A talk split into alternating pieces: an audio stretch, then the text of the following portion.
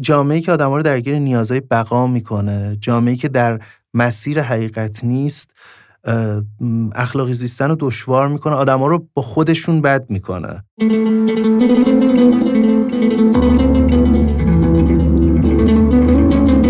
سلام من محسنم و خوش اومدین به 56 امین قسمت پادکست کتابگرد تو این پادکست سعی می‌کنم کتاب پیشنهاد بدم. تو هر قسمت یه مهمون کتابخون رو دعوت می‌کنم و تلاش می‌کنم دنیاش رو بشناسم. در مورد کتاب ها باهاش حرف می‌زنم. از کتاب های محبوبش می‌پرسم و اینکه چه کتاب هایی رو نصف و نیمه رها کرده. داستان کتابخون شدنش رو میشنوم و با عادت های کتابخونیش آشنا میشم. در پایان سعی می‌کنم حدس بزنم چه کتابی رو ممکنه دوست داشته باشه و اون رو بهش هدیه میدم. امیدوارم لابلای این گپ و گفت ها بتونیم کتابای خوبی برای خوندن پیدا کنیم.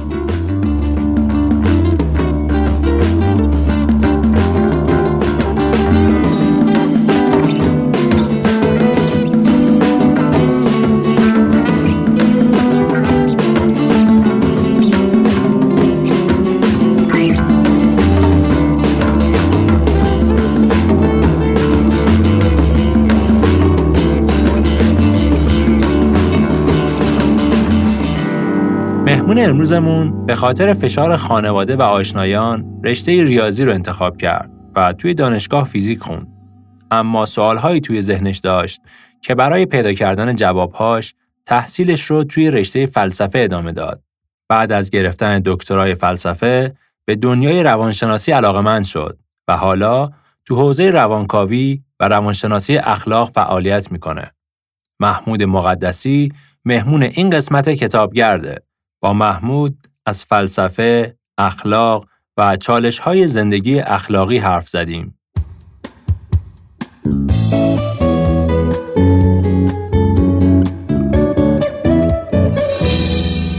سلام محمود عزیز. خیلی خوش اومدی به پادکست کتابگرد سلام محسن جان. خوشحالم که امروز با همین صحبت می‌کنیم.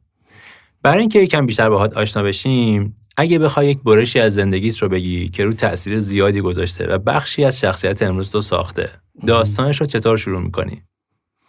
خب اون برش تاثیرگذار زندگیم شاید چیزی که این روزا همچنان دارم یه چیزای مرتبط با اونو زندگی می‌کنم نوجوانی بوده برای من نوجوانی به تعبیر اریک اریکسون تو نظری رشدش جایی که مسئله اصلی اون آدم تازه پا گرفته اینه که اینجا کجاست من کیم چه کار باید بکنم چه کار می‌تونم بکنم. انگار اون نقشه که خانواده قبلا بهش دادن چیزایی که بهش گفتن و برای اولین بار به واسطه رشد قوای شناختی عاطفیش می‌تونه از نوع ارزیابی بکنه سوال بپرسه راه خودش رو پیدا بکنه. یه جایی با خانواده مخالفت می‌کنه دور میشه نزدیک میشه. نوجوانی بحران خیلی جدیه و اینکه ما این بحران چطور طی می‌کنیم خیلی توی تقریبا همه آیندهمون اثر می‌ذاره. برای منم قصه از نوجوانی شروع شد و اون جایی که این سوال مطرح شد برام که من کیم و اینجا کجاست. و از اون زمان به بعد حس می‌کنم دارم یه پروژه شخصی رو پیش می‌برم یه قصه شخصی رو پیش می‌برم. که تو هر قسمتی از مسیر یه چیزایی رو برام روشن می‌کنه. یه جایی منو تو سمت و سوی جامعه قرار میده. یه جایی منو از سمت و سوی جامعه دور می‌کنه. ولی هر چی که هست انگار حس می‌کنم به اون سوال نوجوانیم پایبند موندم و دارم همونو زندگی می‌کنم. حالا امروز که با هم صحبت کنیم بیشتر متوجه میشی از این جهت. توی نوجوانی برای من قصه اینطوری شد که مثل هر نوجوان دیگه ای با امکاناتی که داره. نیا کردم به امکاناتم و دیدم این سوالا چجوری میشه پاسخ داد. دنبالش بود. نزدیکترین چیز و شاید کمک کننده ترین چیز برای من کتابخونه پدرم بود. و اسمی کردم که اونجا احتمالا یه چیزی رو پیدا می‌کنم. یه زمین سفت پیدا می‌کنم زیر پام. چون نوجوانی دقیقا جاییه که تو هیچ زمین سفتی زیر پات نیست. و می‌رفتم کتابا رو میخوندم. یادم خیلی روزا از مدرسه که می‌رسیدم یه سره می‌رفتم کتابخونه پدرم تو زیر زمین خونمون بود. و میشستم پای کتابا همه, همه طور کتابی هم میخوندم. کسی نبود بگه چی رو بخون چی رو نخون. بعض موقع از جلد یک کتاب خوشم میومد بعض موقع از عنوانش خوشم میومد و میخوندم تا موقع نهار بشه صدام کنن برم بالا. باز دوباره بعد از ظهر به جنگ که بخوابم میومدم پایین.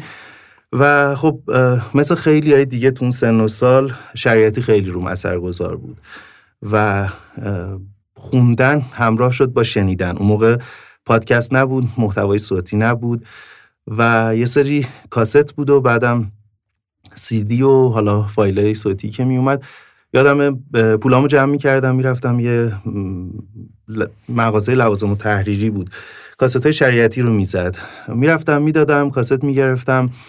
و میومدم میشستم گوش می‌کردم یه بار دو بار سه بار و انگار تو همه اونا دنبال جواب این سوال مهم بودم و در حین همه این جستجوها یه چیزی داشت تو من ساخته می‌شد و فکر می‌کنم مهمترین چیزی که برای آدم تو جستجوهش ساخته میشه یه ذهنه. ذهنی که می‌تونه سوال کنه دنبال سوال بره جواب پیدا بکنه و امروز اینجام تو روان بین روانشناسی و فلسفه می‌خونم درس میدم و یه دنیای بی انتهایی راستش علاقم همه اتفاقات بدی که داره پیرامونمون میفته حس می‌کنم یه کلبه ای دارم که هر موقع دلم بخواد می‌تونم برم توش در ببندم و لذت ببرم. چند تا سوال توی ذهنم اومد برای پرسیدن. یکیش این بود که از اینجا که اصلا اخلاق یک چیزی تو ذهنم به وجود میاد ما یاد مثلا تو مدرسه مثلا درس اخلاق داشتیم. این اخلاقی که تو میگی با اون اخلاقی که ما مثلا می‌خونیم احتمالاً یه تفاوتایی داره. اخلاق اصلا از نگاه تو داری چی می‌بینی؟ بهش میگی اخلاق. ولی اگه بخوام از این نگاه فلسفی به قصه نگاه کنیم اخلاق یه قلمرویه که مقوله های هنجاری برامون مشخص می‌کنه. باید و نباید میگه. اما واضعش یا کشف کنندش عقل خودمونه. عقل مستقل از دین عقل مستقل از عرف. یه عقل به تعبیر سکولار که ما انسان به عنوان انسان وقتی فکر می‌کنیم به اونا می‌رسیم. خب اگه اینو نگاه بکنیم به نظر میاد قواعدش خیلی زیاد و گسترده هم نیست. یه سری قواعد محدودیه که یعنی مشخصه که تعیین می‌کنه من با دیگری مخصوصا چه کار کنم. چون عمدتا اخلاق در قبال دیگریه. یه جایی هم حالا اخلاق در قبال خودم مطرح میشه. اخلاق محیط زیستم محیط زیستم عنوان دیگری در نظر بگیریم. اینجا به این معنا وقتی به معنی فلسفی از اخلاق صحبت می‌کنیم اینه که عقل مستقل انسان وقتی به دیگری می‌رسه چی میگه؟ میگه که اون رو هم این قاعده طلایی اخلاق از نظر کانت خودتو در واقع دیگری رو مثل خودت بدون خانش های مختلفی ازش شده.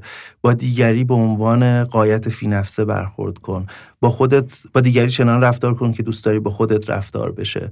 و یه سری قواعدی از این دست. خب این طبعا با چیزی که به طور معمول از اخلاق حرف زده میشه متفاوته. مثلا خیلی مواقع اخلاق رو با خلق و خو اشتباه می‌گیریم. یعنی میگیم یکی خوش اخلاقه منظورمون اینه که آدم بگو بخندیه. ولی آدم خوش اخلاق ممکن خیلی هم پدر سوخته باشه. و این به این معنا نیست که قواعد اخلاقی رو رعایت می‌کنه. وقتی من از اخلاق صحبت می‌کنم یعنی اصلا فیلسوفان اخلاق از اخلاق صحبت می‌کنن از این صحبت می‌کنن که وقتی می‌رسیم به دیگری وقتی می‌خوایم با دیگری در تعامل باشیم چه هنجارهای رفتار ما رو باید تعیین بکنن؟ و خب اینجا دقیقا مرزی که من توش مقیمم روانشناسی و اخلاق میگه که خب این انسان کیه؟ تو کی؟ دیگری کیه؟ که حالا بشه در موردش باید و نباید داد. اخلاق به این معنا یه چیزی نیست از آسمون بیاد. چیزیه که بر اساس روان آدم های موجود وضع میشه و تشخیص داده میشه. و سال دوم که برام پیش اومد اونجا که درباره روانکاوی داریم صحبت می‌کنی که گفتی وقتی اتفاقهای مثلا ناخوبی در اطراف داره میافته یه کلبه ای داریم که انگار بهش پناه می‌بریم. و یه چیزی که تو روانکاوی برام پررنگ میشه انگار بیشتر فرد می‌پردازه. یعنی حال هوای فرد رو می‌خواد بهتر کنه. حالا یه وقت یک شرایطی به وجود میاد که حالا شاید این شرایط بتونم با شعر سعدی بهتر توضیح بدم که میگه بنی آدم اعضای یکدیگرند که در آفرینش ز یک پیکرن چه عضوی به درد آورد روزگار دیگر عضوها را نماند قرار. یعنی اینجا مسئله دیگه فرد نیست انگار من فرد یک پیکر بزرگتری داریم که اون اعضای دیگه ای هستن که در ما زیست دارن. و وقتی که حالا درد اونها رو می‌بینیم ما هم دردمون میاد. در واقع درد من در جسمم در روان شخصی روان حالا شاید داشته باشم چون داره منتقل میشه به نوعی. روانکاوی اونجا چی کار می‌تونه بکنه؟ یعنی وقتی که درد منشأش از خودم نیست در دیگریه. ببین خب ما یکم نگاهمون رو بازتر کنیم. اصلا ببینیم انسان کیه چیه. تو کتابا معمولا می نویسن انسان موجودی bio psycho social ه. بعضی که می‌خوان تکمیلش کنن میگن bio psycho socio spiritual. یعنی موجودی زیستی دارای روان در دل اجتماع. حالا اون spiritual هم اضافه بکنیم در جستجوی معنا در جستجوی یه قصه یا روایت برای زندگیش. خب اگه اینطوری نگاه بکنیم انسان برای اینکه مثل هر چیز دیگه ای درست کار کنه باید نیازه این چهار تا بودش تامین بشه.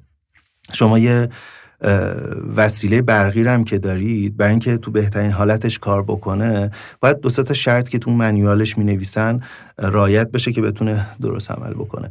انسان هم همینه. یعنی باید هر چهار تا بودش والا به طور خاص سه تا بود اول سر جاش باشه. به خاطر نمی‌تونیم از یه انسانی صحبت بکنیم که فقط روانشناسی فردی تعریفش می‌کنه. اون انسانه قند خونش که بیفته اون انسانه درگیر بیماری بدن که باشه یعنی قسمت بایو زیستی اصلا کل مسیر زندگیش ممکنه تغییر کنه. فروید یه جایی میگه که وقتی یه کسی دندون درد می‌گیره گویا تمام روحش با همه زیبایی ها و زشتی ها فشرده میشه مچاله میشه تو همون سوراخ دندون. و کسی که داره درد می‌کشه شما خیلی چیزا رو نمی‌تونی ازش انتظار داشته باشی. اصلا انگار خودش دیگه نیست. تو قسمت اجتماعیش هم همینطوره. وقتی یه آدمی که مجموعی از پیونداست اصلا خود یه چیز منفک جداگانه مستقلی نیست. خود تو مجموعی از نسبت و پیوندا شکل می‌گیره. ساخته میشه تعریف میشه. وقتی پیوندای من با جهان با دیگری با جامعه درد می‌کنه من نمی‌تونم به عنوان یه شخص حالم خوب باشه به عنوان شخص برای خودم احساس رضایت بکنم. می‌دونید انگار یه بخشی از من تحت فشار و آسیبه.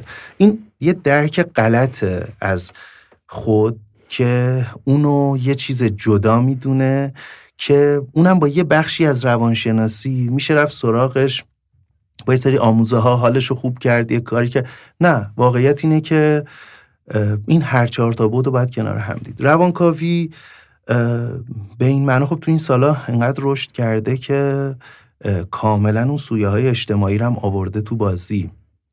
و اصلا یه سری جریان های روانکاوی مثلا اون جریانی که خب من خیلی بیشتر بهش نزدیکم object relation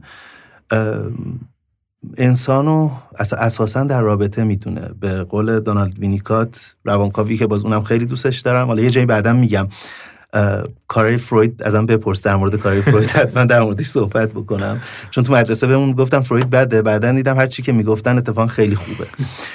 خیلی ایده داره. بعد حالا به وینیکات به که دیگه از روانکاوان برگردم. وینیکات میگه یه پیل وجود داره. اصلا فرد وجود نداره. از ابتدا دوتایی مادر کودک وجود داره. و می‌بینیم این جریان ها همه اساسا اینو می‌بینن و من فکر می‌کنم این روزا حداقل به درون خودم که نگاه می‌کنم اون جستجوی اجتماعیه اون درد پیوندها درد رابطه درد جامعه خیلی پررنگ تره و حس می‌کنم ابزارهایی که از روانکاوی گرفتم اینجا هم داره به هم کمک می‌کنه. و امروز آره اینکه میگم یه کلبه از آن خودم دارم اون کلبه سر جاشه ها.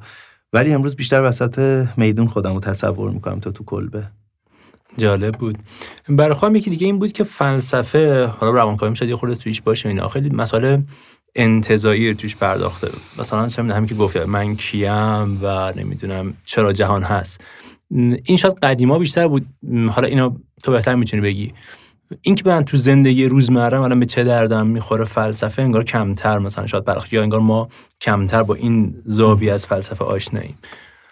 ولی مثلا دیدم که کتابم تعریف کردن فلسفه زندگی یعنی انگار فلسفه هم داره که میاد یواش یواش پاشو می‌ذاره رو زمین. یعنی از اون سوال های انتزاعی که من کیم جهان چگونه کار می‌کنه میاد که اصلا من تو زندگیم چی کار کنم؟ یعنی به چه کمکی تو زندگی می‌تونه بکنه فلسفه به من؟ ببین حالا یه چیز کلیتر رو بگم بعد به فلسفه برگردیم.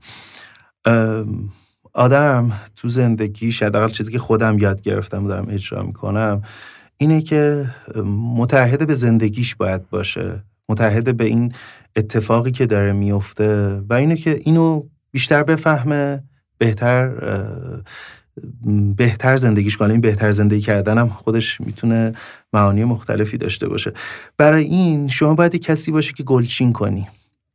یعنی از هر جا هر چیزی رو که لازمه بری برداری. از فلسفه اونی که لازمه از روانشناسی اونی که لازمه از جامعه شناسی. ممکنه یه جایی حرفت باشه به تناسب حرفه مجبورشی بیشتر متمرکز شی. ولی به نظر اساسا باید سلکتیو باشی تا کارت را بیفته تا اون زندگی خوب پیش بره. خب من این نگاه خودم به فلسفه هم داشتم. اون کتابی هم که بهش اشاره کردی فلسفه برای زندگی با همین دغدغه ترجمهش کردم. من تو فلسفه برای مثل چیزا موضوعیت داره یه سری چیزا طریقیت داره. بر من زندگی موضوعیت داره همینی که گفتم. بقیه سوالای فلسفه اگر در راستای این بود به من مربوط میشه بهش می‌پردازم. اگه در راستای این نبود با احترام تمام به اذهان بزرگی که به این موضوعات پرداختن از کنارشون رد میشم. چیزی می‌خواستی بگی؟ می‌خوام اگه بخوام خور عینی تر بپرسم الان تو می‌تونی بگی که فلسفه در زندگی خودی مثال یک نمونه عینی بگی که چه کمکی بهت کرده؟ فلسفه به من به خود من بیشتر یه نگاه داده. تا یه سری اینکه بگه این کار رو بکن یا اون کار نکن. یه نگاه به تعبیری تعبیر اسپینوزایی نگاه نگریستن از نگاه سرمدی از بالا نگاه کردن به زندگی انسان فاصله گرفتن. این چیزی که انگار توم رشد داده که وقتی که درگیر اتفاقات زندگی هم بتونم بیام بالا و فاصله بگیرم. از یه فاصله ای به گونه انسان به زیستن در جهان به این نگاه بکنم. ببین ما یه بخشی از دردامون دردای مشغولیت دردای گیر افتادنه. وقتی فاصله می‌گیریم از بیرون نگاه می‌کنیم درده یکم کمتر میشه. یکم تاباوریمون افزایش پیدا می‌کنه. بیشتر همین یه نگاه یا چشمانداز. حالا یه سوال بازم شخصی اگه اشکال رو بپرسم. تو ذهن خودم فیلسوف ها و حالا ممکن بعضی از روانکاوا نه همشون خیلی جدی میان. یعنی مثلا تو ذهنم یه کلیشه وجود داره که خیلی جدی هن. آخرین باری که خندیدی کی بوده؟ یعنی تو مثلا این عادت بپرسم. آخرین باری که خندیدم دیشب بود. من دنبال اینم که خنده رو بدزدم اگه اتفاق بیفته. یعنی دنیا برای ناخوش بودن هزار تا دلیل جلو پامون می‌ذاره. ببین بازم انگار به بهانه هر سوالی برمیگردیم سر یه جایی که من یه نکته رو تکرار می‌کنم. این پایبندی به زندگی تهش وقتی از بیرون به زندگی نگاه می‌کنی قرار نیست خیلی اتفاق بزرگی بیفته. صد سال دیگه هیچ کدوم از ماها نیستیم. صد سال قبل هم هیچ کدوم نبودیم. یه اتفاقی داره میفته من هنوزم نفهمیدم چه خبر اینجا خب؟ یه اتفاق داره میفته که قرار نیست پروژه کلام باشه. تو ایلان ماسک هم باشی نمی‌دونم اینشتین هم باشی. در نهایت خیلی فرقی نمی‌کنه.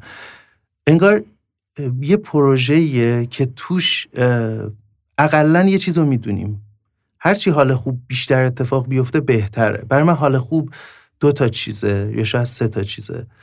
حال خوب یکیش شادیه یکیش حیرت یکیش دوست داشتنه.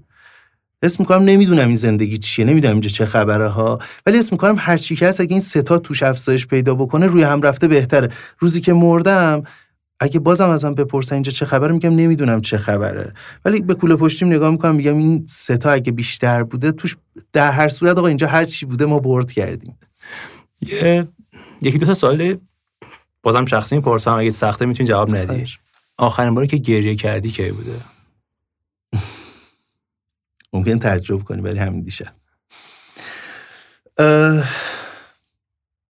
خب این روزا بیشتر درگیر این احساسات متناقض میشیم هممون. فاصله خنده و گریهمون خیلی کوتاهه. یعنی یه چیزی که خوشحالمون می‌کنه بردش کمه و خیلی سریع ممکنه دوباره ناراحت شیم. یه اتفاقی مربوط به همین روزهای اخیر بود. یکی از دانشجوهایی که اتفاقی برش افتاده بود و دیدم نتونستم جلو خودم بگیرم. حالا گفتی فیلسوف آدم های جدی هم. من که خودم فیلسوف نمی‌دونم فلسفه خونده می‌دونم. ولی چون سعی می‌کنم به احساسات خودم پایبند باشم یه جایی و بذارم اتفاق بیفتن. چیزی رو سرکوب نکنم تا جای ممکن. یه جایی این بعضی موقع اذیت هم, می‌کنه. تو این روزا این اینکه در احساسات رو باز می‌ذارم اذیت هم می‌کنه.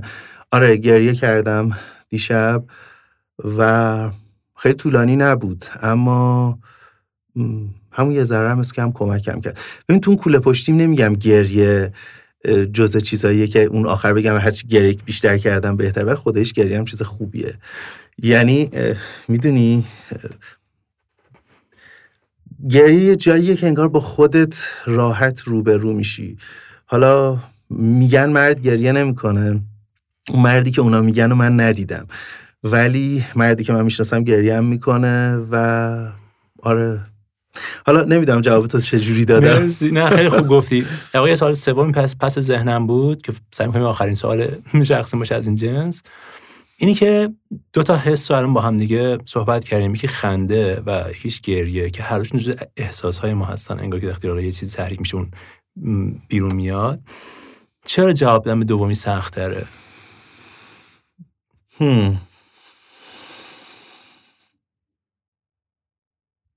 سوال جالبیه. چرا غم یا چیزایی که متناظر باهاشه حرف زدن برامون سخت در موردش. مثلا مردا اگه بخوایم در نظر بگیریم. آره آره آره. کلا حالا ما ما مردا که کلا قرار خیلی در مورد احساسات صحبت نکنیم. قرار یه سری حالا یکم بخوام شوخی کنم قرار یه سری موجودات پشمالو بی احساس باشیم. اما چرا؟ ببین یه سوگیری اجتماعی که روش وجود داره و یه اینکه انگار محیط تحمل غم و نداره. احساسات ناخوشایند خب ناخوشایندن دیگه اسمشون روشه. محیط تحمل غم و ناشادی هم نداره. به همون از بچگی یاد میده که این پارت و این بخش رو تو تنهایی. این بخش رو نیار بیرون. انگار شادی رو آدما می‌دونن باش چه کار بکنن. وقتی یکی خوشحاله می‌دونن چطوری همراهیش بکنن. ولی وقتی یکی غمگینه آدما کلافه میشن و اینو بهت یاد میدن که این احساسات رو نگو تجربه نکن. ببین خیلی این یه چالشه ها. من توی روانکاوی خیلی مسئله سوگ برام خیلی مهمه که تو سوگ با آدما چجوری برخورد می‌کنیم یا باید بکنیم یا با خودمون چجوری برخورد می‌کنیم. توی سوگ آدما خب همه چیز دیگه غمه. همه چیز دیگه فقدانه. توی تجربه روانیشون. وقتی میارن سمت دیگران مثل هر مواجهه دیگه با غم ما سریع می‌خوایم ازش فرار کنیم تا یه چیزی رو تو خودمون فعال نکنه بیرون نکشه بیتابمون نکنه. سریع شروع می‌کنیم حرفایی زدن که قضیه رو جمع بکنیم. نه اون دنیا جاش خوبه نه خدا رو شکر که رفت انقدر درد نکشید. و شروع می‌کنیم راه حل دادن. وقتی که غمگینه دنبال راه حل میگردیم. و می‌خوایم سریع جمعش بکنیم. اتفاقا این بدترین واکنشه به این اتفاق. وقتی کسی غمگینه بهترین واکنش اینه که همراهش باشیم و بذاریم اون حال رو تجربه کنیم. ما مثل ظرفی باشیم که اون غم یا اندوه این آدم بیاد تو ما بتونیم سکوت کنیم. اینو به تعبیر روانکاوا کانتینش کنیم نگهش داریم تو خودمون و به اون کمک کنیم این تجربه رو آروم رد بکنه و ازش بیاد بیرون. این چیزی که جامعه نداره بهمون یاد نمیده. ما سریع در مواجهه با غم مخصوصا دیگران راحل میدیم در میریم حرفای کلی می‌زنیم. اینکه یاد بگیریم برای غم فقط یه ظرفی باشیم به عنوان احساس انسانی. این سالی که تو پرسیدی اینکه چرا سخته اینطوری می‌تونم به اگه بخوام برگردم به ابتدای حرفم در مورد این موضوع اینه که ما بلد نیستیم و سریع می‌خوایم از شرش راحت شیم. تو حرفای منم بود. یه کلافگی بود که سریع بپرم برم رو موضوع بعدی.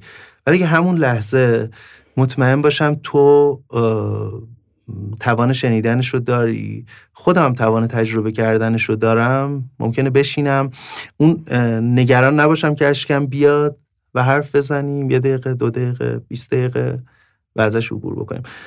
سوالت خیلی خوب بود. این که توضیح آره. تحمل کردی.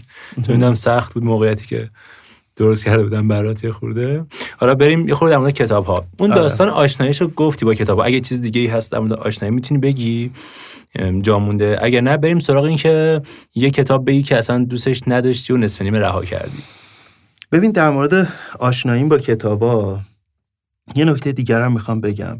ببین یه موقع است که ما در مورد کتاب ها و محتوای کتاب ها صحبت می‌کنیم. یه موقع است در مورد کتاب خوندن صحبت می‌کنیم. ما کتاب خوندن هم بلد نیستیم. کتاب خوندن رو شانسی یاد می‌گیریم با آزمون و خطا یاد می‌گیریم.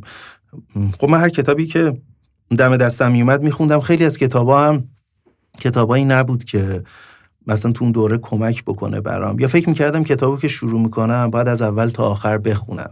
یا فکر می‌کردم کتابو که می‌خونم هیچ نکته ای نباید دست بره. باید همه رو اون گوشه موشه ها بنویسم.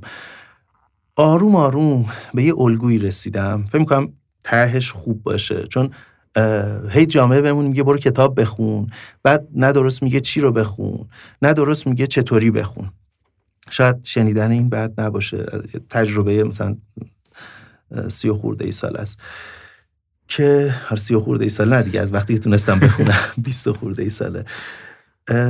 این که کتاب و نه بر اساس اینکه بقیه چی میگن بر اساس اینکه توی پروژه ذهنی من قرار می‌گیره یا نه انتخاب بکنم یک. دو اینکه کتابه قرار نیست تا آخر خونده بشه. یعنی کتاب نیمه کاره دارین اوکیه مشکلی نداره. کتاب قرار می‌تونید دوباره برگردید. مثلا خیلی کتابا طوری نوشته میشه که تو قرار نیست از اول تا آخر بخونی. دو فصلشو می‌خونی ایده دستت میاد. و شما از هر کتاب خونی بپرسی کتابی که کامل خونده خیلی کمه. و وقتی کتاب می‌خونی قرار نیست کتاب و مثل کتاب درسی از صدر تا زیلش تو ذهنت نگه داری. کار, کار اصلی اون کتاب ساختن ذهن توه. و حالا یه جای نکتهایی به ذهنت رسید اون گوشه موشه بنویس. ولی تو کتابو که بخونی تهش تاثیر خودش رو تو ذهنت می‌ذاره. و تو ذهن تو مثل یه لینک ساخته میشه. تو screen چی می‌بینی؟ یه سری محتوای معدود. یه سری لینکن ولی. به تناسب اون لینک رو که یکی بزنه میره توی اون محتوای دیگه. ذهن ما اینطوریه. در اثر خوندن کتابا یه عالم لینک می‌سازه. حالا توی گفتگوهامون تو زندگیمون به تناسب اون لینک فشار میدیم. این خیلی برام مهم بود. گفتی از کتاب خوندنه. آره قشنگم گفتی آره. با جون کندن می‌دونی امروز اگه این نباشه کتابا دشمن تو میشن. چرا؟ چون یه عالمه کتاب ناتمام داری که سورس عذاب منبع عذاب وجدان میده. آره. آره. وقتی با کتابا اینطوری مواجه بشی کتابا پناه تو جای خوب تو میشن. به خاطر اینکه تو می‌دونی می‌خوای بری یاد بگیری لذت ببری. به حتی رمانم که می‌خونم سعی می‌کنم خب رمان رو معمولا از کتابی که آدم تا ته می‌خونه. ولی سعی می‌کنم رمانم اگه یه جایی حس کردم داره اون فشار میاره یا اساسا نخونم اون رمانو. یا اگر می‌خوام بخونم یکم فاصله بذارم. این کتاب خوندن شکنجه نیست. دقیقا. نه خیلی موافقم این خودم قشنگ این حسی که میگیر دارم. اصلا واسه همین این سوال دومی که بهش چسبوندم و معمولا از آدم ها می‌پرسم که کدوم کتاب نصف نیمه رها کردی؟ که اصلا با این راحت باشن. آره. یعنی اصلا یه وقتی از همه میگن این کتاب شاهکاره ولی تو می‌خونی ارتباط برقرار نمی‌کنی و خیلی ردیفه و مشکلی نداره. این قضیه بذار کنار. قرار لذت ببری از این قضیه. آره خیلی موافقم. بود آره این کتابی که حالا گفتی کتابی که الان با این جوابی که دادم لو دادم. خیلی کتاب خیلی کتابا نیمه کاره گذاشتم کنار.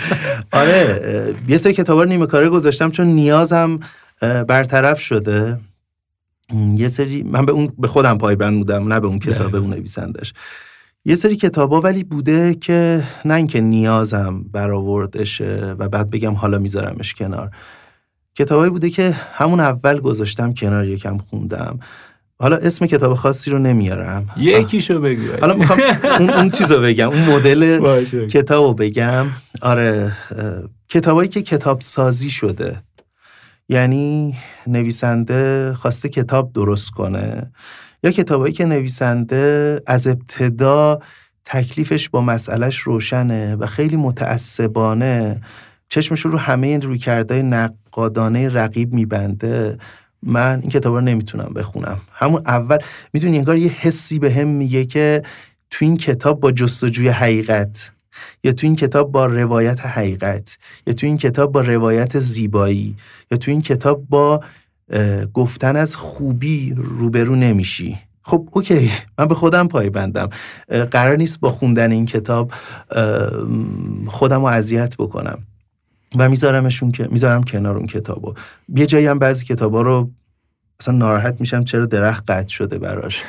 که آره خودم نوجوان که بودم گفتم من یه روزی اگه کتاب چاپ کنم اولش فکر می‌کنم که این کتابه ارزشش از درختایی که براش قطع میشن. اگه بیشتر بود چاپش می‌کنم. اگه کمتر بود نمی‌کنم. قشنگ. آره.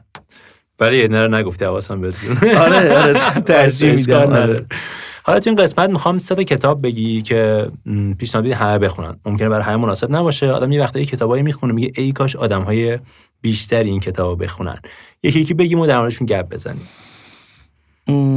ببین به این سوالت خیلی فکر کردم چون قبلا هم با هم صحبت کرده بودیم. یکی از اون سوالاییست که از قبل مشخصه. آره از همه تقریبا می‌پرسن. آره آره. انتخاب سختی بود. این کتاب که هم سه تا کتاب رو بخوام بگم.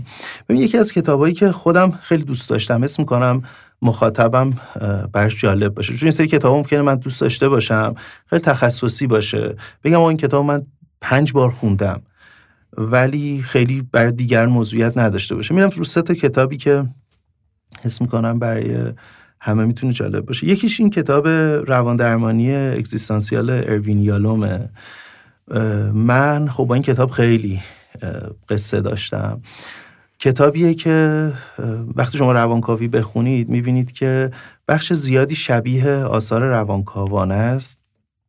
با این تفاوت که برخلاف یه سری روانکاوا مسئله های اگزیستانسیال وجودی مثل مرگ تنهایی رو به عنوان یه چیزای مستقل جدی میاره توی بحث از روان انسان. یعنی به عنوان یه سری رانه های اصلی یا چیزایی که سرکوب می‌کنیم.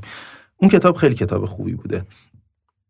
کتاب قطوری مفصل از اون کتابی که خیلی خیلی شروع می‌کنن نصف نیمه رهاش می‌کنن ولی توصیه می‌کنم اون کتاب کنار دستتون باشه. تو این گفتگو فهمیدی که دغدغم انگار دغدغه انسانه و اینکه انسان چیه و کیه. اون کتاب به خیلی از ابعاد مرتبط با روان انسان و رابطه می‌پردازه. قشنگ بود. آره دوستش دارم. من یه کلاسی رو این کتاب شروع کردم یه دوره ای رو 56 جلسه شد. با یه تعداد از دانشجوها یه سال و نیم فکر کنم طول کشید. هر هفته یه جلسه داشتیم و یکی از تجربه خیلی خوبم بود. آره. یه کتاب دیگه تو ذهنم میاد کتاب دوازده نظریه در باب درباره طبیعت انسان یا بشر اگه اشتباه نکنم نشر نو منتشر کرده آقای میسن محمد امینی ترجمه کرده. اون کتاب هم کتاب خیلی خوبیه. باز با همون چیزی که گفتم پازل ذهنیمون از انسان و جهان. اون از نظریه های خیلی قدیمی تر صحبت می‌کنه. از بودیسم از آین کنفسیوس از افلاتون و ارسطو. میاد تا معاصرتر تا فروید مارکس و دوازده تا نز کلان روایت از انسان و جهان و با یه ورود و خروج خوبی که مسئله, مسئله انسان رو چی می‌بینه مسئله زندگی رو چی می‌بینه چطوری پاسخ میده.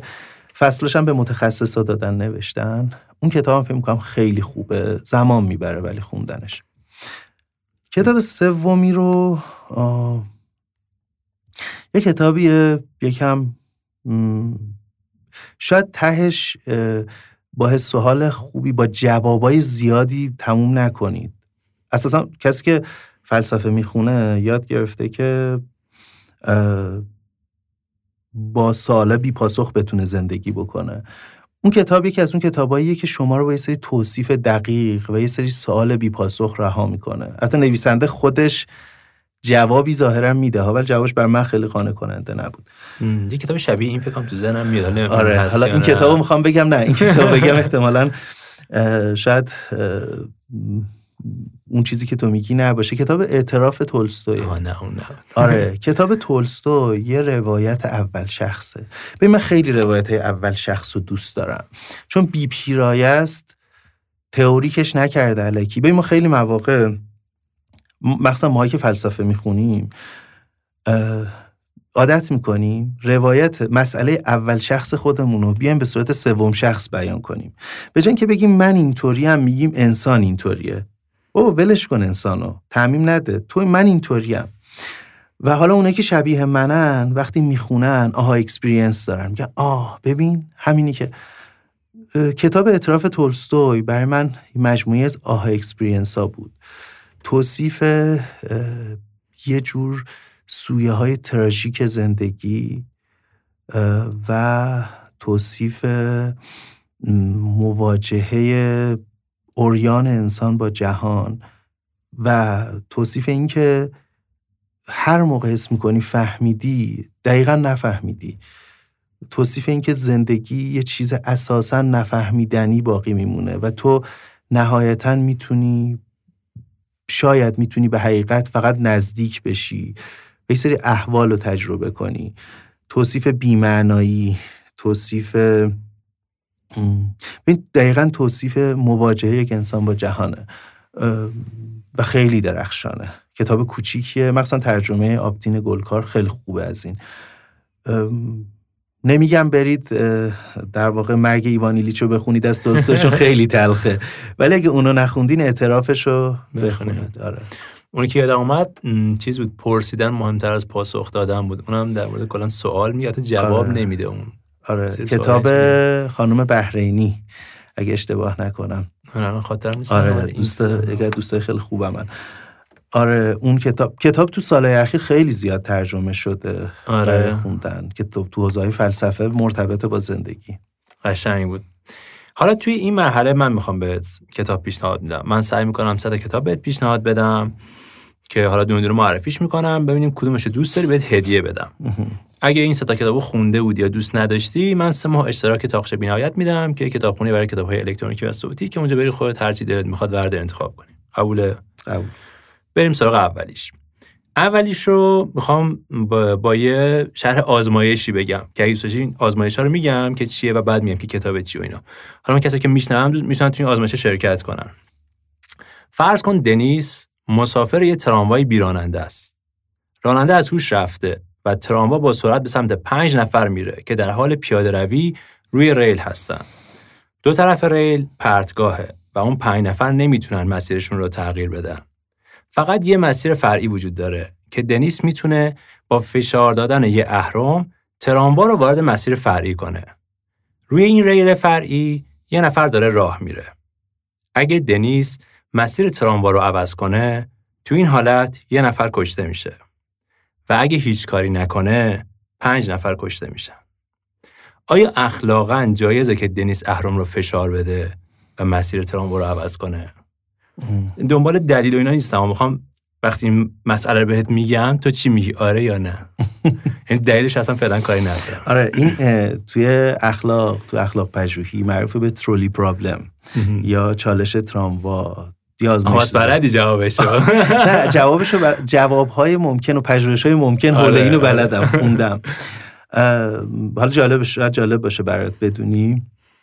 اینکه تو از موقعیت دور باشی. یا نزدیک باشی. اینکه اون آدمو بشناسی یا آره نشناسی. آره. خیلی آره تفاوت ایجاد می‌کنه. به خاطر نمی‌تونم بگم ببین اگه تو توی اتاقی نشسته باشی اینو بهت بگن تو خیلی فایده انگارانه جواب میدی.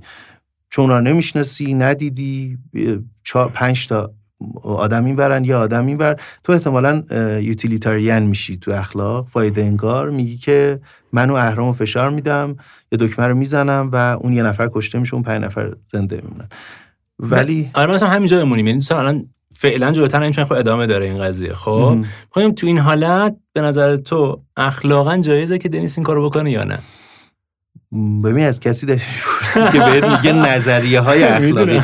آره ببین وظیفه گرا میگه نه. وظیفه گرای کانتی میگه نه. بذار کنار همین فایده خودت چی میگی؟ ببین من سالهاست با این ترولی پرابلم رو به رو هم و فکر می‌کنم تو موقعیت عینی هم بهش بر می‌خوریم زیاد. ولی واقعیتش اینه که جواب قطعی براش ندارم.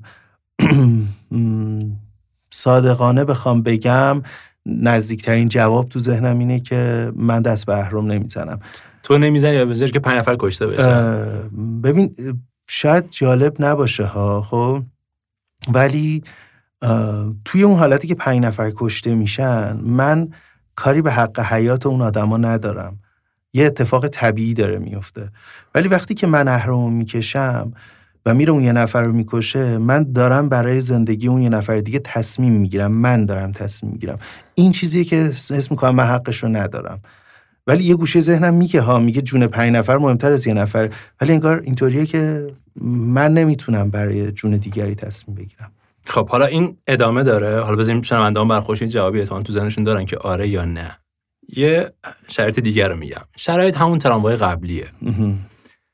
راننده بیهوشه پنج نفر در حال پیاده‌روی روی ریلن. این بار فرانک روی پل آبر پیاده که که در اون پل زیرش داره ریل رد میشه وایستاده. فرانک از دور تراموا رو می‌بینه راننده بیهوش رو هم می‌بینه. فرانک می‌دونه که تنها چیزی که می‌تونه تراموا رو متوقف کنه برخوردش با یه چیز سنگینه. تنها چیز سنگینی که تو اون حوالی پیدا میشه یه مرد چاقه که کنار فرانک روی پل ایستاده. و به اندازه کافی هم سنگین هست که تراموا رو متوقف کنه. فرانک می‌تونه مرد چاق رو هل بده روی ریل که با این کار مرد چاق کشته میشه اما پنج نفر نجات پیدا می‌کنن. آیا اخلاقا جایزه که فرانک مرد چاق رو روی ریل هل بده؟ تو این شرایط چی می‌بینی؟ حتی باز دوباره تو میگی نرو سراغ نظری نظری نه. ولی خب، نظر خودتو آره. چون برش داریم یه خورده گرد می‌زنیم. آره من جواب خودم خب اینجا خیلی واضح تره اینجا طبعا باز این کار نمی کنم ببین یه وجدان ناراحتی بعدا دارم ها. ولی مسئله اینه ما انتخابامون خیلی مواقع جایی نیست که بین خوب و بد نیست. بین خوب و خوبتر یا بد و بدتر روی پیوست داره دیگه. من اینجا اون آدم رو حل نمیدم. وجدانم هم خیلی ناراحت میشه. اگه آزمایش ذهنی رو میشه تغییر داد ممکنه داد بزنم جیغ بکشم. ولی اگه آره. آزمایش ذهنی شبیه همین باشه باز من بر حق حیات فرانک تصمیم نمی‌گیرم و تحقیقات تجربی رو همین چالش تراموا نشون میده. ما وقتی که به اون آدم نزدیکتریم روی کرده اون بیشتر وظیفه انگار میشه تا فایده انگار. و آره نمیشه حالا ادامه ماجرا رو میگم. حالا این ماجرا خیلی ادامه داره. این تراموای چند تا مثال دیگه هم داره که شرایط پیچیده تر می‌کنه. مثلا یه مسیرهای دیگه میگه مدل همین که میگه مثلا حتی جنسیت چی باشه. آدم رو می‌شناسی یا نمی‌شناسی. همینا تاثیر داره. این آزمایش رو چند تا پژوهشگر تو جمعیت چند هزار نفری انجام دادن. حدود 90 درصد افراد گفتن که تو آزمایش اول جایزه که دنیس اهرم رو بکشه. ولی فقط ده درصد افراد گفتن که تو آزمایش دوم جایزه که فرانک مرد چاق رو هول بده. در صورتی که همونطور که خود میگه فایده گرایی خیلی فرقی نمی‌کنه. اما آدم ها انگار تو اون دومی هم که خودت هم گفتی برات واضحه که این کار نمی‌کنه واضح تره وقتی از مردم در مورد دلیلشون برای انتخاب ها پرسیدن جواب ها خیلی پراکنده بود و بیشتر آدم ها نتونستن برای انتخاب هاشون دلیل منطقی بیارن. همه اونها از راه شم اخلاقیشون به این جواب ها رسیده بودن. مارک هاوزر زیستشناس تکاملی و استاد روانشناسی دانشگاه هاروارد توی این کتاب توضیح میده که ما انسانها چیزی شبیه به اندام اخلاقی داریم که با کمکش می‌تونیم چالش های اخلاقی رو سریع تشخیص بدیم. و حالا در ادامه توضیح میده که چیزی شبیه نظری نام چامسکی که میگه ما توی برای زبان شناسی هم باش آشنایی که یک دستگاهی توی بدنمون داریم در واقع ما برای اخلاق هم یه چیزی توی بدنمون داریم می‌تونیم تشخیص بدیم. حتی اگه ندونیم دلیلش چیه. این رو در لحظه تشخیص میگه. دومیه یه جایی کار انگار داره میلنگه. اگه اولی هری خورده دیدیم دوباره تقریبا مطمئنیم که این کارو نمی‌کنیم. آره مثلا از این لحاظ جالب که اصلا یک رویکرد دیگه به این مسئله اخلاق داشت و ما از نگاه زیست شناسی بررسی کرده بود این مثالی که زدی دقیقا تو همون قلمرو روانشناسی اخلاق میگنجه که خب یه جایی به زیست شناسی کشیده میشه یه جایی به روانشناسی اجتماعی و چیزی که تو تو این کتابش میگه اندام اخلاقی بعضی موقع میگن شهود اخلاقی. آره. یه تحقیقی جاناتان هایت کرده در مورد مفهومی به اسم حیرت اخلاقی. جایی که ما یه انتخاب اخلاقی می‌کنیم اما دلیل براش نداریم. توی روانشناسی اخلاق بحث جدی هست که ما انتخابامون رو اموشنال یا عاطفی می‌کنیم یا عقلانی. اینا رو کنار همدیگه بخوایم بذاریم. ببین در نهایت ما یه شهود اخلاقی داریم که تحت تاثیر کلیت روان ما حالا بخش شناختی و emotional تصمیم می‌گیره ولی الزاما تصمیم درست نمی‌گیره. ببین تو همین مثالی که تو می‌زنی یا مثال شبیه این تو آزمایش ذهنی میگن که ما توصیف انتزاعی داشته باشیم یا توصیف انضمامی abstract و concrete. تو توصیف abstract آدما فایده انگار میشن. تو توصیف انضمامی یا critical یا نزدیک به موقعیت آدما وظیفه گرا میشن. در واقع اون شهوده بسته به توصیف تغییر می‌کنه. تو به خاطر همینه که میگن شما وقتی رمان می‌خونی تخیل اخلاقی افزایش پیدا می‌کنه. شهود اخلاقی تحت تاثیر قرار می‌گیره. چرا؟ چون وقتی که می‌خوای یه رنج رو به یکی وارد بکنی دیگه تو مواجهه انتظایی و ابسترکت از دور نداری با رنج دیگری. تو از نزدیک با رنج دیگری دیدی خوندی تو رمان فیلم و غیره. موضع اون شهود اخلاقیت متفاوت میشه. خیلی میگن شهود اخلاقی کجا میاد؟ بهترین تبینا شاید تبینه تکاملیه. ولی شهود اخلاقی در اینی که مبنای خوبی برای داوریه اما در نهایت داوری قطعی نمیده. یه چیزی رو که تو اخلاق شاید خیلی تو همین مثلا خودشو نشون میده وقتی از اخلاق مستقل از هر چیزی صحبت می‌کنیم اخلاق سکولار صحبت می‌کنیم یه چیزی که باید بپذیریم اینه که اخلاق پروژه گشوده است. اینطوری نیست یک مجموعه نظاممند با جوابای مشخص از پیش شاید یک این تئوری اخلاقی که بهتر از همه اینو صورت بندی می‌کنه موقعیت گرایی اخلاقیه میگه آره. آره تو موقعیت نظریه های مختلف به تو کمک می‌کنن پاسخ سوالتو بدی ولی چون اخلاق با روان انسان سر و کار داره پاسخ خیلی مواقع قطعی و محکم نمیشن. آره تو همین کتاب هم میگه. در واقع میگه این شم اخلاقی لزوما همه جا داره درست کار نمی‌کنه. مثل غریزه است بیشتر ولی خب غریزه لزوما همه جا درست کار نمی‌کنه. و حتی تو فرهنگ های مختلف مثلا یک فرهنگ اینا هم شکارچی خوراک جوان حتی اون قدیمی ها یه جورن. یه فرهنگ مثلا توی یه جای دیگه جور دیگه این تغییراتی می‌کنه توش اینها. و میگه اصلا کار خوب نیست حتی بر این شم ها قوانین رو طرح بکنیم. ولی انگار مثلا داره توضیح میده که اینا چجوری کار می‌کنه حتی یه خورده قبلترش یه مقدمه میگه حتی بحث کانتو کردین اونجا هم توضیح میده. مثلا توصیف با مزه هست میگه حیوان کانتی. بعد توصیفش می‌کنه که مغزش خیلی پررنگه. همه چی رو سعی می‌کنه رو منطق و عقل ببینه.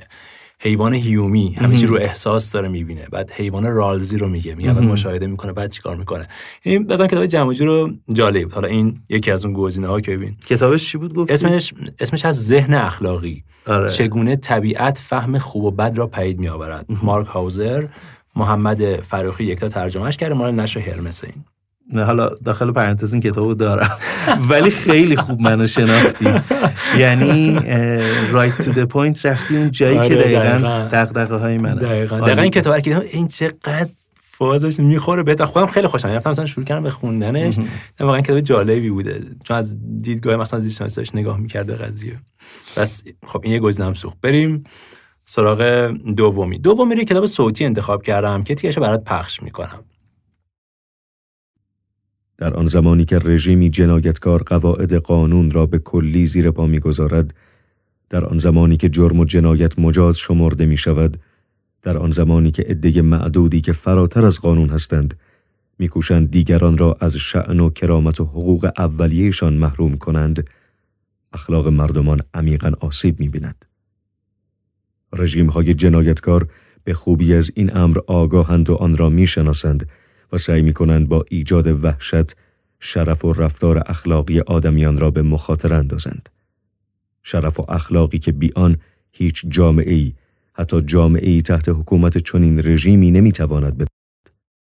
اما بر همگان معلوم شده است که ترور و وحشت وقتی که مردمان انگیزه برای رفتار اخلاقی دارند نمی‌تواند به جایی برسد یا چیزی به چنگ آورد. داشتم حدس می‌زدم چه کتابیه ولی بازم درست انتخاب کردی. آره.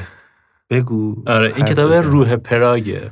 آره. مال ایوان کلیما ترجمه خشایر دیهیمی نشر نی صدای حامد فعال که ناشر صوتش هم نواره. آره. حالا داخل پرانتز این رو هم دارم. اما یه کوچولو در موردش صحبت آره. حتما. ببین یه کتاب دیگه ای که من تو کتابایی که گفتی چند تا کتاب انتخاب کن بگو یکی کتابی هست به اسم انسانیت با زیر عنوان تاریخ اخلاقی قرن بیستم. اون کتاب هم توصیه می‌کنم بخونید. یا کارهای هانا آرنت که این روزا خود چه خوب که بیشتر داره خونده میشه و دیده میشه. ببین برای اخلاقی بودن برای اینکه ما بتونیم دیگری رو مثل خودمون بدونیم رنجش رو لحاظ بکنیم ما واقعا یه شرایطی رو لازم داریم که درگیر بقا درگیر نیازهای بقا نباشیم. اخلاقی زیستن خیلی کار سختی میشه توی سری جامعه ها مثل جامعه امروز ما. اخلاقی زیستن چیز پرهزینه میشه و شاید هر کسی نخواد هزینهش رو بده. من فکر می‌کنم یه حکمرانی خوب جاییه که به آدم ها امکان اخلاقی زیستن میده هزینه اخلاقی زیستن رو کم می‌کنه. چون این کیفیت اخلاقی هم برای خیلی از ها یکی از کیفیتهایی که دوست دارن زندگیشون داشته باشه. ولی جامعه که آدم ها رو درگیر نیازهای بقا می‌کنه جامعه که در مسیر حقیقت نیست اخلاقی زیستن رو دشوار می‌کنه آدم ها رو با خودشون بد می‌کنه. کیفیت اخلاقی زندگی آدم ها رو می‌گیره. تو وقتی برای اینکه حقوق ماهانت رو داشته باشی مجبوری چند تا از ارزش اخلاقی تو زیر پا بذاری ممکنه تو اون کار بمونی حقوق تو بگیری زنده بمونی. ولی زنده زندگی می‌کنی واقعا. این کتاب روح پراگ و حالا هوای شبیه این توی چکسلواکیه دیگه. دقیقا. خیلی دور نیست از شرایط ما. جایی که انگار ما نه فقط اون بیرون درگیر یک نوع مبارزه یا اعتراض یا درگیری هستیم تو درونمون هم با خودمون می جنگیم یعنی ببین توی جامعه سالم یه جامعه با حکمرانی خوب آدما تعارضات اخلاقی درونی کمتری دارن. ماهی یه بار سالی یه بار به یه دیلمای اخلاقی می‌خورن به یک تعارض اخلاقی گنده می‌خورن. ما هر روز به تعارض اخلاقی می‌خوریم. این چه انرژی می‌بره چه جنگی رو تو درون را میندازه. ما شاید به تعبیری که بخوام بگم به دو معنا دچار فرسودگی اخلاقی داریم میشیم. فرسودگی اخلاقی یه به یه معنا اینکه کشمکش ها و تعارضات اخلاقی داره روانمون رو فرسوده می‌کنه. یکی هم به این معنا که شرایط این چالش های اخلاقی زیاد داره در ارزش های اخلاقی ما یا کرامت و شعن اخلاقی ما رو داره فرسوده می‌کنه. به این دو معنا حس می‌کنم جایی هستیم که دچار فرسودگی اخلاقی داریم میشیم و یه جایی اعتراض کردن دفاع کردن از این منزلت اخلاقی خودمونه. حالا خیلی میشه در مورد این موضوعات آره. صحبت کرد. مخصوصا یه جای من خیلی غمگین و عصبانی هم تو این حوزه ولی حالا تو اگه پرسیدی میگم که نه که همه قدش ولی کتاب خیلی خوبیه. آره آره. یه که آره این کتاب محبوبم بوده. خیلی وقت پیشم این رو خوندم روح پراگرو. دقیقا دورانیه که اول نازی ها اومدن توی چکسلواکی گرفتن و این کودکی ده ساله تو زندان بوده. یعنی ایوان گیلما تو ده سالگی تو زندان بوده. و بعدش که میاد بیرون و آزاد میشه در شوروی میاد اشغال می‌کنه اونجا و حکومت کمونیستی شکل می‌گیره و فضای بسته اون موقع داره توصیف می‌کنه. و اینکه این آدم سعی می‌کنه تو اون دوره و شرایط بازم اخلاقی زیستن اخلاقی زندگی کنه. و خوندنش انگار کمک می‌کنه که ببینید که آدم ها تو شرایط مختلف شرایط سخت و, و این کمک می‌کنه که با این اخلاقی زیستن در واقع سلاحت میشه در واقع که بتونی مبارزات با اخلاقی زیستن انجام بدی. اینشو خیلی دوست داشتم در واقع این توی این کتابه. آره, آره. خب بریم سراغ کتاب سوم. این که اینم داشتی و فقط یه تیر در ترکش دارم که ببینیم این چیه. این کتاب رو یه روان درمانگر امریکایی به اسم لوری گاتلیب نوشته که بعد از انتشارش وارد فهرست پرفروشترین کتاب‌های نیویورک تایمز شد. گاتلیب توی این کتاب زندگی شخصی خودش و بیمارهاش رو به شکل داستانی روایت می‌کنه. لحن شوخ و شنگ نویسنده هم باعث شده کتاب جذاب و خوندنی بشه. حالا یه بخش از کتاب رو می‌خونم که با حال و هوای کتاب بیشتر آشنا بشی. من به عنوان یک روان درمانگر چیزهای زیادی در مورد رنج می‌دانم. درباره اینکه رنج چقدر با فقدان در ارتباط است. ولی موضوع دیگری را هم می‌دانم که کمتر کسی می‌داند و آن این است که تغییر و فقدان همراه هم هستند. ما نمی توانیم بدون از دست دادن تغییری ایجاد کنیم و به همین دلیل است که اغلب اوقات افراد زیادی با وجود اینکه خواهان تغییر هستند کوچکترین تغییری نمی کنند. این رو فکر کنم نداشته ندارم کتابو. ب... اسمشو بگو. آره اسمش هست بهتره با یکی حرف بزنی. لارا گاتلیب ترجمه مریم ترابینیا نشر خوب. آره اینو می‌خوام داشته باشم. آره. در حین شنیدنش دو تا چیز تو ذهنم اومد. یکی روایت روایت کردن. و این لابلای صحبت خیلی نشد بهش بپردازم. من کشته مرده روایتم. روایت کردن روایت خوندن و حس می‌کنم هم زندگیم هم یه جور تلاش برای روایت روایتی که همیشه وقتی به مرگ فکر می‌کنم اون روزای آخر اگه مرگ دفعی و اتفاقی نباشه یه جاییه که روایت دیگه از این روایت خطی در میاد. خیلی سورالتر میشه خیلی مبهمتر میشه. شبیه نویسنده میشه که کاراشون رو دوست دارم ولی خیلی بهشون ارجاع نمیدم. کسایی که خیلی دیگه دارن یه روایت چند لایه رو و مبهم و پیش می‌برن.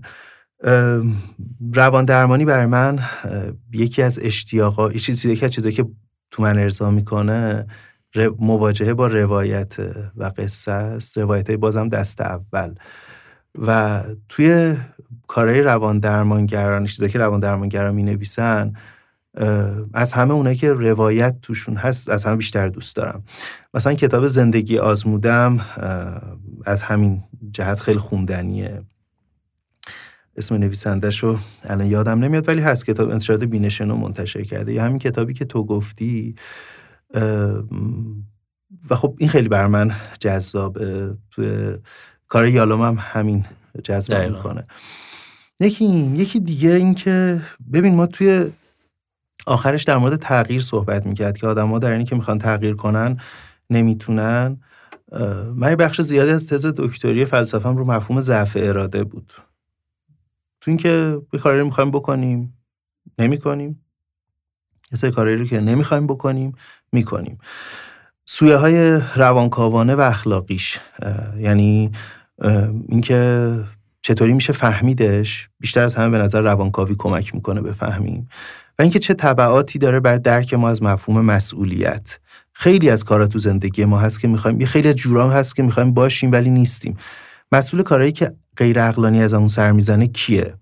و این دوتا پرسش جدی من تو اون تز بود.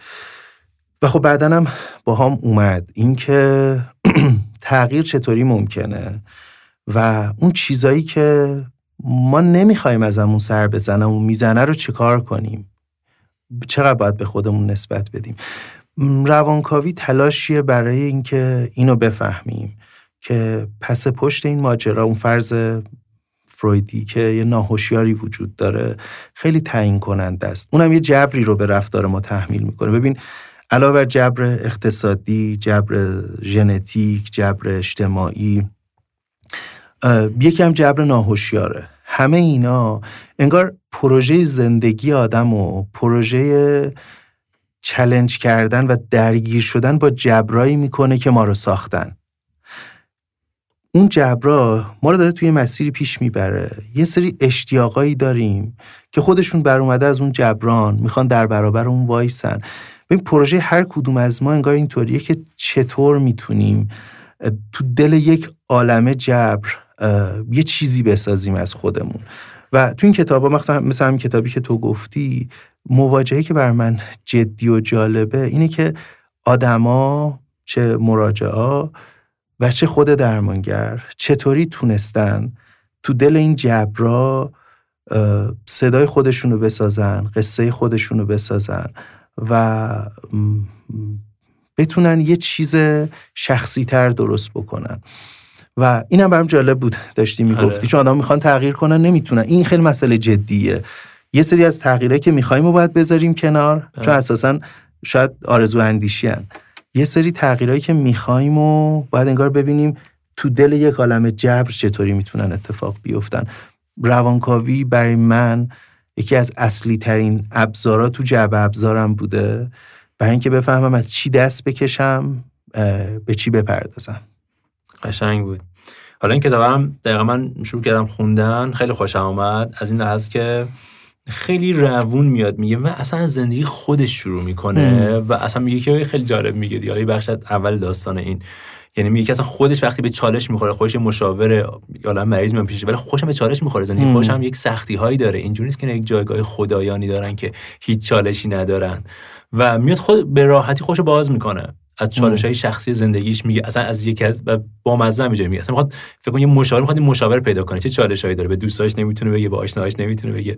و مراحل درمان خودش می‌بره جلو در عین که موازی با این داره مراجعه هم پیشش میان و اینها. و اینو خیلی من دوست که خیلی راحت با خودش کنار اومده بود. حالا برای فروید هم که خود صحبت کردی مثلا یکی از چیزایی که نقد هایی که شاید حالا به فروید هم وارد در کنار اون خوبیایی که داره این که یه جایگاه خود ویژه ای ساخته بود برای خودش. مثلا یکی از حالا این بعد دوستان مشاورم که صحبت می‌کردیم چند تاشون اینجوری مثلا می‌گفت. مثلا مثلا قدیما مثلا یا کلاسیکاشون اینجوری مثلا مبل مثلا بزرگتری داره روانی درمانگر. مثلا حتی پشت میشین که نبینه. ولی خب راست پایه علمی نداره. یعنی این لازم علمی چرا اتفاق میفته نداره. و الان توی روکرای جدید میاد خیلی فاصله نزدیک می‌کنه اصلا. یعنی میاد مثلا بعضی از روکرای اینجوری که خیلی چهره به چهره تا همین فاصله که ما نشستیم بدون مثلا هیچ چیزی حتی میزی هم جلوش نیست. حتی میگه که نوشتن که خودکار برداره بنویسن یه وقتی حذف می‌کنه که طرف حس نکنه یک رابطه بالا به پایینی یک رابطه مثلا موازی داریم با هم جلوی بریم. مثلا کتاب شیرین و این کتابی که همه می‌تونن بخونن. یعنی اصلا آره. مهم نیست که شما اصلا علم روانشناسی چقدر می‌دونی یا نه. این کتابی که همه می‌تونن بخونن و لذت ببرن ازش و یه چیزی هم توش پیدا بکنن احتمالاً. آره این کتابو دوست دارم. این کتابو ازت می‌خوام که بهم هدیه بدی. و باز یه چیزی در حین همین صحبت آخرت به ذهنم رسید به همین بهانه. ببین روانکاوی تقریبا هر نقدی که بهش شده رو سعی کرده بیاره تو دل خودش و ازش یه ابزاری برای رشد استفاده بکنه. به خاطر همین یک عالمه نظریه داریم که خیلی هاشون از فروید فاصله گرفتن. و مثلا توی نظریه که بهش میگن نظریه میدان انگار از یه میدان دو نفره صحبت میشه. یه فضایی اون بین ساخته میشه تو اتاق درمان که اون فضا کارکرد درمانی داره. و تو اون فضا درمانگر یه موجودی که قرار بدونه نیست. کارشناس اصلی زندگی تو خودتی. درمانگر یه کسیه که کمکت می‌کنه همراهته. و اونم مثل تو خیلی چیزا رو نمی‌دونه. می‌دونی بهش میگن شنیدن درمانگرانه. به این معنا که تو بذاری اون خودشو مراجع نقص کنه. تو همین نظریه های اخیر یه ترمی هست به اسم نو مموری نو دیزایر یعنی تو تصویری از مراجع نسازی تو ذهنت که بگی خب دیگه من فهمیدم تکلیف روشنه. این هر چی که بگه رو اون روایت. نقص کنه خودشو. تو هر جلسه با یه مراجع جدید رو تو هر جلسه خودشو نقص می‌کنه می‌تونه نقص کنه چیزی به که با شناخت قبلی تو اتفاقا چون لایه لایه داره میره به چیزی می‌رسه که بر خودش هم ناشناخته است. تو میل یا دیزایر خاصی هم نداری. یعنی فکر نمی‌کنی مراجع باید اینطوری خوب شه. این روش مسیر جامعه پسند رو بره. درمان روان درمانی انگار کاسته شدن از درد و ساختن یه قصه جدیده. یعنی آدما با یه قصه میان تو اتاق درمان قصه ای که براشون یه سری سوالاشون رو جواب داده ولی درد براشون تولید کرده. و درد تحمل ناپذیر شده. حالا برای کسی نشانه های بیشتری داره رنج روانی زیادتری تولید کرده برای کسی کمتر. میاد تو اتاق درمان deconstruct میشه این قصه میشکنه. خب؟ و قصه چون قصه دردآور بوده. یه فضایی ایجاد میشه تعلیق روایت یا تعلیق قصه. تو قصه نداری. حالا تو باید reconstruction انجام بدی بسازی قصه جدید. چجوری؟ باید با اشتیاقایی که خودت داری. تا دیروز اون قصه قبلیه اشتیاقای جامعه پدر و مادر ترسا بازداریا اونا بودن فرم داده بودن. گفته بودن محمود کیه؟ چی کار باید بکنه؟ ولی وقتی تو اینجا میای سوال اینه که تو حق درونش محمود چی می‌خواد؟ چیا رو می‌خواد پیگیری بکنه؟ حالا آروم آروم یه قصه ریکانستراکت کنه حول این. قصه ای که توش قلبه با تجربه های خوبه. نه که تجربه بد نیست. قلبه تجربه های خوب به تجربه های بده. اون قصه که باهاش اومدم درمان چی بود؟ قلبه تجربه های بد به تجربه های خوب بود. قصه که باهاش می‌خوام برم بیرون قصه که قلبه تجربه های خوب صدای خودم به تجربه های بد و صدای دیگرانه. خیلی روان درمانی توی از زمان فروید تا الان تغییر کرده. خیلی انسانی تر شده. آره. خیلی به فلسفه و جامعه نزدیک شده. آره، و می‌بینی وقتی که می‌رسه به اینجاها انگار اون جایی که من هیجان زده آره، میشم. ترکیب همه اون چیزایی که دوست دارم. قشنگ بود قشنگ هم گفتی. ممنون. من دیگه سوالام تموم شده. با عنوان فقط یک سوال پایانی اگه بخوای فلسفه و نوع نگاهت به زندگی رو تو یک بیت شعر یا یک جمله خلاصه کنی اون چیه؟ خب کارای سخت. آره آخرش توی بیت یا یه جمله. نمی‌دونم سخته می‌تونم یکم توضیح بدم یا نه؟ آره آره نه نه نه نه. اتفاقا همین توضیح قشنگش می‌کنه معنی دارش می‌کنه. آره یعنی اون بیچاره ما همه جا می‌خونیم و می‌بینیم احتمالا. آره حالا بذار من یه توضیحی بدم. ببین من یه پروژه ناتمامم مثل تو مثل هر کس دیگه ای بعضی اون بیشتر ملتفتیم به پروژمون بعضی کمتر. بعضی بیشتر توش فعالیت داریم بعضی کمتر. من خیلی سوالا رو تو سن پایین تر فکر می‌کردم جواب داره. یعنی مطمئن بودم اول جواب داره. بعد امیدوار بودم جواب داشته باشه. بعد به جایی رسیدم که شاید حتی امیدوارم نبودم جواب داشته باشه. و حس کردم باید برم. یعنی یه مسیریه که باید برم و بذارم جهان در واقع به من آشکار بشه ببینمش. یه مواجهه گشوده با جهان حالا از جمله آدما خب این این مسیر انگار از یه قطعیت به امید و بعد به یک گشودگی و مشاهده گری فقط. چیزی که تو آثار سهراب سپهری خیلی زیاده که ما در واقع در پی آواز حقیقت میدویم. کار ما نیست شناسایی راز گل سرخ. و فکر می‌کنم همین تیکه از سهراب و در نهایت اینه که این جستجو یه خستگی رو ایجاد می‌کنه. و اون شعری که بخوام بگم کنار این شعر سهراب که میگه کار ما شاید این است که پی آواز حقیقت بدویم ای کاش که جای آرمیدن بودی. حالا ما خیامه. ای کاش که جای آرمیدن بودی. یا این ره دور را رسیدن بودی. کاش از پس صد هزار سال از دل خاک چون سبزه امید بردمیدن بودی. من دقدقه اون دومیشم ندارم. راست رو بخوای جاودانگی هم برام رفته داخل پرانتز. این قسمت اولش. ای کاش که جای آرمیدن بودی. یا این ره دور را رسیدن بودی. این شاید اون چیزیه که این روزا خیلی تو ذهنم تکرار میشه. این جستجو جذابه ها ولی خسته هم می‌شدم. ممنون. همین. خب دیگه اگه چیزی نمونده دیگه خدافزی کنیم. ممنونم.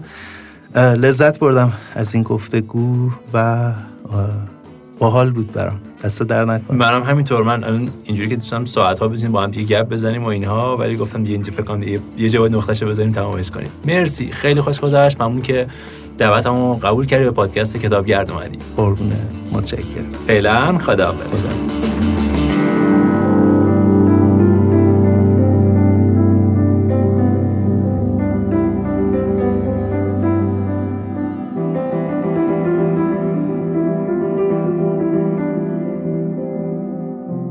صدای حامد فعال رو میشنوید. گوینده کتاب صوتی روح پراگ که بخش دیگه از این کتاب رو می‌خونه. در سالهای بعدی پی بردم که بسیار اندکن آن چیزهایی که بتوانند جایگزین شرف از دست رفته اخلاق آسیب دیده شوند. و شاید برای همین بود که تا جایی که می‌شد جان کندم که این اصول را در طول دوره رژیم کمونیستی حفظ کنم. هر جامعه‌ای که بنایش بر بی است و هر جرم و جنایتی را تحمل می کند با این بهانه که این بخشی از رفتار عادی انسانی است رفتاری منحصر به مشتی از نخبگان و گروه دیگری را هرقدر اندک و کوچک محروم می کند از غرور و شرفش و حتی حق زندگیش خودش را دستی دستی محکوم به انحطاط اخلاقی و نهایتا فروپاشی محض می کند. حامی این پادکست تاخچه است. یه فروشگاه آنلاین کتاب که می‌تونید نسخه الکترونیکی، صوتی و چاپی کتاب ها رو از اونجا تهیه کنید. نسخه الکترونیکی و صوتی کتاب هایی رو که توی این قسمت معرفی کردیم 50 درصد تخفیف دارن. اسم تمام کتاب ها، کد تخفیف و آدرس اینستاگرام محمود مقدسی رو می‌ذارم توی قسمت توضیحات. برای بخش پایانی آهنگ خونه بهار رو انتخاب کردم با صدای علی عظیمی و شعری از عمران صلاحی. مثل همیشه منتظر پیام هاتون هستم. ممنون از همه شما که تا این لحظه با ما بودید. مراقب خودتون باشید. دمتون گرم و سرتون خوش. آی فلک که گردنت از هممون بلندتره به ما که خسته این بگو خونه بار کدوم وره خونه بار کدوم وره خونه بار کدوم وره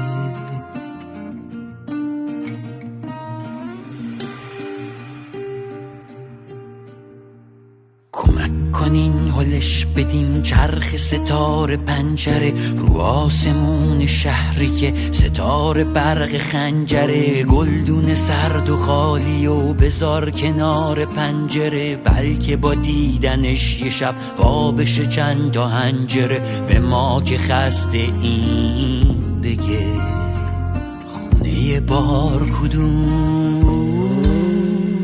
وره. بار کدوم وره؟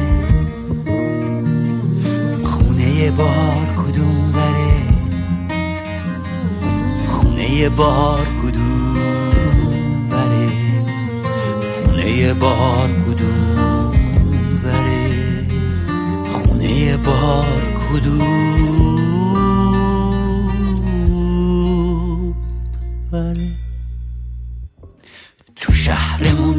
بمیرم چشم ستاره کور شده برگ درخت باغمون زباله سپور شده مسافر امیدمون رفته از اینجا دور شده کاش تو فضای چشممون پیدا بشه یه شاپره به ما که خسته این بگه. خونه بار کدوم؟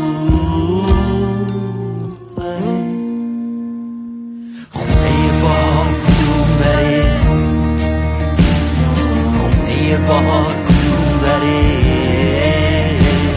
خونه بهار کدوم بره خونه بهار کدوم بره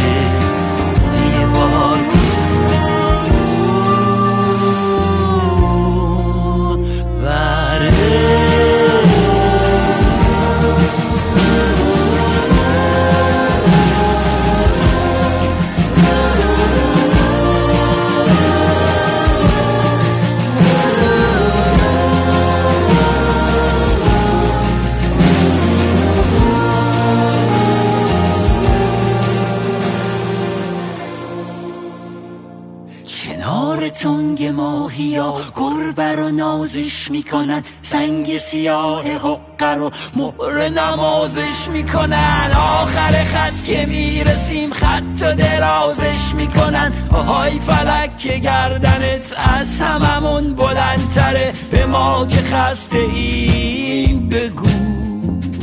خونه ما.